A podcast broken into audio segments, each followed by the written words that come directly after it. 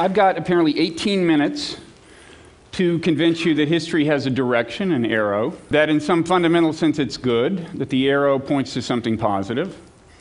Um, now, when, when the TED people first approached me about giving this upbeat talk, that was, that was before, before the cartoon of Muhammad had triggered global rioting. It was before the avian flu had reached Europe. It was before Hamas had won the Palestinian election, eliciting various countermeasures by Israel. And to be honest, if I had known when I was asked to give this upbeat talk that even as I was giving the upbeat talk, the apocalypse would be unfolding. I might have, I might have said, Is it okay if I talk about something else? But I didn't. Okay, so we're here. I'll do what I can. I'll do what I can. I, I, I, I got to warn you the, the sense in which uh, my worldview is uh, upbeat has always been kind of subtle, sometimes even elusive. Um, uh, the sense in which I can be uplifting and inspiring, I mean, there's always been a kind of a certain grim dimension to the way I, I, I try to uplift. So if, if grim inspiration, if grim inspiration is not a contradiction in terms, that is, I'm afraid, the most you can hope for, okay, today. That's, that's if I succeed. I'll, I'll, see what I can do, okay? Now, now, in one sense, the claim that history has a direction is not that controversial. If you're just talking about social structure, okay, clearly that's gotten more complex over the last 10,000 years, has reached higher and higher levels. Uh, and in fact, that's actually sustaining a long standing trend that, that predates human beings okay, uh, that biological evolution has, has, was doing for us. Because what happened in the beginning, this stuff encases itself in a cell. Then cells start hanging out together in societies. Eventually, they get so close they form multicellular organisms. Then you get complex multicellular organisms. They form societies.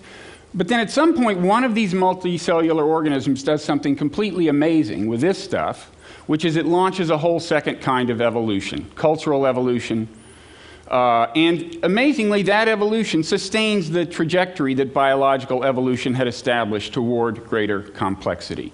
Okay? By cultural evolution, we mean the evolution of ideas. A lot of you have heard the term memes. The, the evolution of technologies, I pay a lot of attention to. So, you know, one of the first things you got was little hand axe. Generations go by, somebody says, hey, why don't we put it on a stick? just absolutely delights the little ones. Uh, next best thing to a video game. This may not seem too impressive, but technological evolution is progressive. So another, another 10, 20,000 years, and armaments technology takes you here. impressive. And, and the rate of, of, of technological evolution, evolution, speeds up. So a mere quarter of a century after this, you get this, okay? and this. I, I'm sorry, that, that, that, was a cheap laugh, but I, I, wanted to find a way to transition back to this idea of the unfolding apocalypse, and I thought that might do it. Um,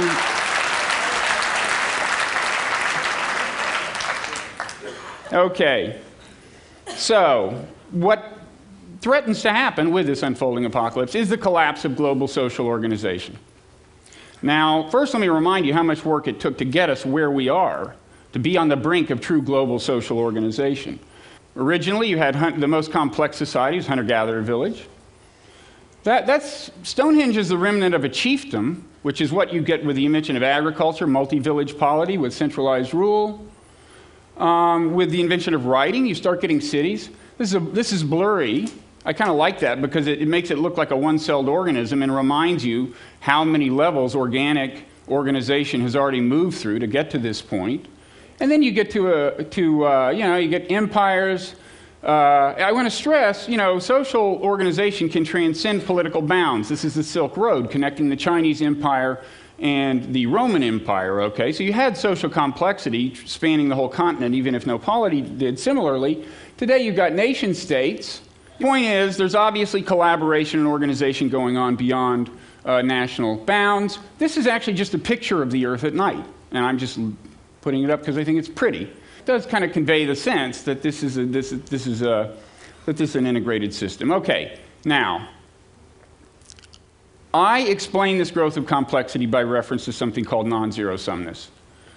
Uh, assuming that a few of you did not do the assigned reading very quickly, The, the key idea is this distinction between zero sum games in which correlations are inverse, okay, always a winner and a loser, non zero sum games in which correlations uh, can be positive, okay? So, like in tennis, usually it's win lose, it always adds up to zero, zero sum. But if, you, if, you, if you're playing doubles, the person on your side of the net, they're in the same boat as you. So, you're playing a non zero sum game with them. It's either for the better or for the worse, okay? Um, a lot of forms of non zero. Uh, non-zero sum behavior in the realm of economics and so on in everyday life uh, often leads to cooperation. The argument I make is basically that, well, non zero sum games have always been part of life. You have them in hunter gatherer societies. But then through technological evolution, new forms of uh, technology arise that facilitate or encourage the playing of non zero sum games involving more people over larger territory, social structure adapts to accommodate this possibility and to harness this productive potential. So you get cities, you know, and you get all the non zero sum games you don't think about that are being played across the world. Like, if you ever thought, when you buy a car, how many people on how many different continents contributed to the, the, the manufacture of that car?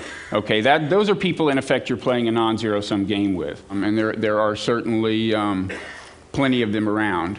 Now, this sounds like an intrinsically upbeat worldview in a way, because when you think of non zero, you think win win, you know, that's good. Well, a few reasons that, that, that actually it's not intrinsically upbeat. First of all, it, it can accommodate, it doesn't deny the, the existence of, of, of inequality, exploitation, war. But there's a more fundamental reason that it's not intrinsically upbeat, because a non zero sum game, all it tells you for sure is that the fortunes will be correlated for better or worse. It doesn't necessarily predict a win win outcome, okay? Uh, so, in a way, the question is on what grounds do, am I upbeat at all about history? And the answer is first of all, on balance, I would say, people have played their games to more win win outcomes than lose lose outcomes. On balance, I think history is a net positive in the non zero sum game department. Um, and the, the, a testament to this is the thing that, that most amazes me, most impresses me, and most uplifts me, which is that there is a moral dimension to history. There's a moral era. We have seen moral progress over time. 2,500 years ago, members of one Greek city state considered members of another Greek city state subhuman and, and treated them that way. And then they, the, this, this moral revolution arrived and they decided that actually, no, Greeks are human beings. It's just the Persians who, who aren't fully human and don't deserve to be treated very nicely. But this was progress. Uh, you, you know, give them credit. And now today we've seen more progress. I think, I hope most people here would say that all people everywhere are human beings, deserve to be treated decently, and uh, you know unless they do something horrendous regardless of, of race or religion and you, you have to read your ancient history to realize what a revolution that has been okay this was not a prevalent view a few thousand years ago and i attribute it to this non-zero sum dynamic okay i think that's the reason there is as much tolerance toward nationalities ethnicities religions as there is today you know, if you ask me, you know, why am I not in favor of bombing Japan? Well, I'm only half joking when I say they built my car, okay? We have this non zero sum relationship. And I think that does lead to uh, a kind of a, a, a tolerance to the extent that you realize that someone else's welfare is positively correlated with yours, you're more likely to cut them a break. I kind of think this is, a, this is a kind of a business class morality. Unfortunately, I don't fly transatlantic business class often enough to know, or any other kind of uh, business class, really. But I assume that in business class, you don't hear many expressions of, you know, bigotry about racial groups or ethnic groups, because the people who are flying transatlantic business class are doing business with all these people. They're making money off of all these people. And, and I, I really do think that in that sense, at least, capitalism has been a constructive force, and more fundamentally, it's non zero sumness that has been a constructive force uh, in expanding people's realm of moral awareness. Okay?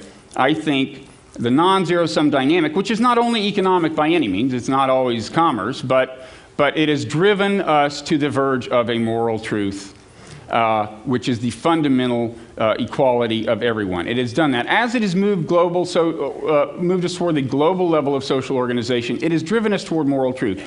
I think that's wonderful. So now back to the, uh, the unfolding apocalypse, okay? And, and, and you may wonder, okay, that's all fine, sounds great, moral direction of history, but, but what about this so called clash of civilizations? Well, first of all, I would emphasize that it, it fits into the non zero sum framework, okay? If you look at the relationship between the so called Muslim world and Western world, two terms I don't like, but can't really avoid in, uh, in, in, such a short span of time, they're efficient if nothing else, um, it is non zero sum. Okay, and by that I mean if people in the Muslim world get more hateful, more resentful, less happy with their place in the world, it'll be bad for the West. If they get more happy, it'll be good for the West. Okay, so that is a non zero sum uh, dynamic. Um, and I would say the non zero sum dynamic is only going to grow more intense over time because of technological trends. But in, more intense in a kind of negative way. It's the downside correlation of their fortunes that will become more and more uh, possible. And one reason is because of something I call the growing lethality of hatred. More and more, it's possible for grassroots hatred abroad to manifest itself in the form of organized violence on American soil. And that's pretty new. And I think it's probably going to get a lot worse, this, this capacity. Uh, because of trends in information technology, in technologies that can be used for purposes of munitions like biotechnology, um, and uh, nanotechnology. We may be hearing more about that today. And there's something I worry about especially, which is that, that, that this dynamic will lead to a kind of a feedback cycle that puts us on a slippery slope. What I have in mind is terrorism happens here, we overreact to it, that, that you know, we're, we're not sufficiently surgical in our retaliation, leads to more hatred abroad, more terrorism, we overreact, because being human, we feel like retaliating. And it gets worse and worse and worse. You could call this the positive feedback of negative vibes, but I, I, think in something so spooky, we really shouldn't have the word positive there at all, even in a technical sense. So let's call it the death spiral of negativity. I assure you, if it happens, at the end, both the West and the Muslim world uh, will have suffered. Okay. So, uh, what do we do? Well, first of all, we can do a lot more with arms control, with the international regulation of dangerous technologies. I have a whole global governance sermon that I will spare you right now because I don't think that's going to be enough anyway, although it's essential. I think we're going to have to have a major round of moral progress in the world. I think you're just going to have to see less hatred among groups, less bigotry, uh, and you know, racial groups, religious groups, whatever. I've got to admit, I feel silly saying that. It sounds so kind of Pollyannish. I feel like Rodney King, you know, saying, why can't we all just get along? Um, but A, I don't really, I just don't see any alternative. Given the way I read the situation, there's going to have to be moral progress, okay? There's going to have to be a lessening of the amount of hatred in the world, um, given, uh, given how dangerous it's becoming. In my defense, I'd say, as naive as this may sound, it's ultimately grounded in cynicism, okay? That is to say, thank you, thank you. Uh, that is to say, remember, my whole view of morality is that it boils down to self interest. It's when people's fortunes are correlated. It's when your welfare conduces to mine that I decide, oh, yeah, I'm all in favor of your welfare. That's what's, re- that's what's responsible for this growth of moral, uh, uh, this moral progress so far. And I'm saying we once again have a correlation of fortunes, and if people respond to it intelligently, we will see the, the development of tolerance uh, and so on, the, the, the, norms that we need. You know, we will see the further evolution of this kind of business class uh, morality. So, these two things, you know, if they get people's attention, uh, you know, and, and, and drive home the positive correlation, and people do what's in their self interest, which is, which is further the moral evolution, then they could actually have a const- constructive effect, okay? And that's why I, I lump growing lethality of hatred and death spiral of negativity under the general rubric reasons to be cheerful, okay? Hey, doing the best I can, okay? I never, I never called myself Mr. Uplift, okay? I'm just, I'm just doing what I can here. Now, how? Launching a moral revolution has got to be hard, right? I mean, what do you do? And I think the answer is a lot of different people are going to have to do a lot of different things. Uh, we all start where we are. Uh, speaking as an American who has children, whose security 10, 20, 30 years down the road I worry about. What I personally want to, want to start out doing is figuring out why so many people around the world hate us, okay? I think that's a worthy uh, research project myself. I also like it because it's an intrinsically kind of morally redeeming exercise, okay?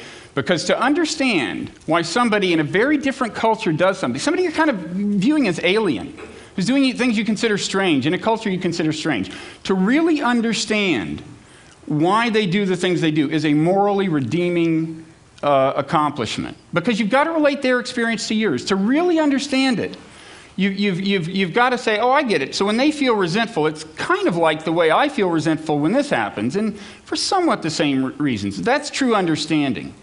And, and, I think that is an expansion of, of, your, of your moral compass when you manage to do that. It's especially hard to do when people hate you, okay? Because you don't really, in some, in some sense, you don't want to completely understand why people hate you. I mean, you want to hear the reason, but you don't want to be able to relate to it. You don't want it to make sense, right? You don't want to say, well, yeah, I can kind of understand how a human being in those circumstances would hate the country I live in. That's not a pleasant thing, but, but I think uh, it's something that we're going to have to uh, we're going to have to, to get used to and, and, and, and work on. Okay. Now, I, I, I want to stress that uh, to, to understand you know, uh, there are people who don't like this, this whole business of understanding the grassroots, the root uh, causes of, uh, of, things, the root causes of things. They don't want to know why people hate us. Okay, I want to understand that the reason you're trying to understand why they hate us is to get them to quit hating us. Okay. The idea, when you go through this moral exercise of, underst- of really coming to appreciate their humanity and better understand them, is, is, is, part of an effort to get them to appreciate your humanity in the long run. I think it's the first step toward that. That's the long term goal. Okay? Uh, there are people who, who worry about this. Uh, and in fact, I myself, apparently, was denounced on national TV a couple uh, nights ago because of an op ed I had written that was kind of along these lines. And the, and the allegation was that I, I have, quote, affection for terrorists. Now, the good news is that the person who said it was Ann Coulter. Okay, I mean, if, if you got to have an enemy, do make it Ann Coulter. But it's not a crazy concern, okay? Because understanding behavior can lead to a kind of empathy and it can make it a little harder to deliver tough love and so on. But I think we're a lot farther, uh, a lot closer to, to erring on the side of not comprehending the situation clearly enough than, than, in comprehending it so clearly that we just can't, you know, get the army out to kill terrorists. So I'm not, I'm not really worried about it, okay? So I, I, I, I mean, it's, it's, we're going to have to work on a lot of fronts, okay? But if we succeed, if we succeed, then once again, uh, non zero sumness and the recognition of non zero sum dynamics will have forced us to a higher moral level, okay? And, and, and a kind of saving higher moral level, okay? Uh, something that kind of literally saves the world. If you look at the word salvation in the Bible, the Christian usage that we're familiar with, saving souls, that people go to heaven, that's actually a, a latecomer. The original meaning of the word salvation in the Bible is about saving the social system. Yahweh is our Savior means He has saved the nation of Israel, which at the time was a pretty high level social organization. Now, social organization has reached the global level, and I guess if there's good news I can say, I'm bringing you. It's just that all the salvation of the world requires is the intelligent pursuit of self interest in a disciplined and careful way. Uh, it's going to be hard. I say we give it a shot anyway because we've just come too far to screw it up now. Okay, thanks.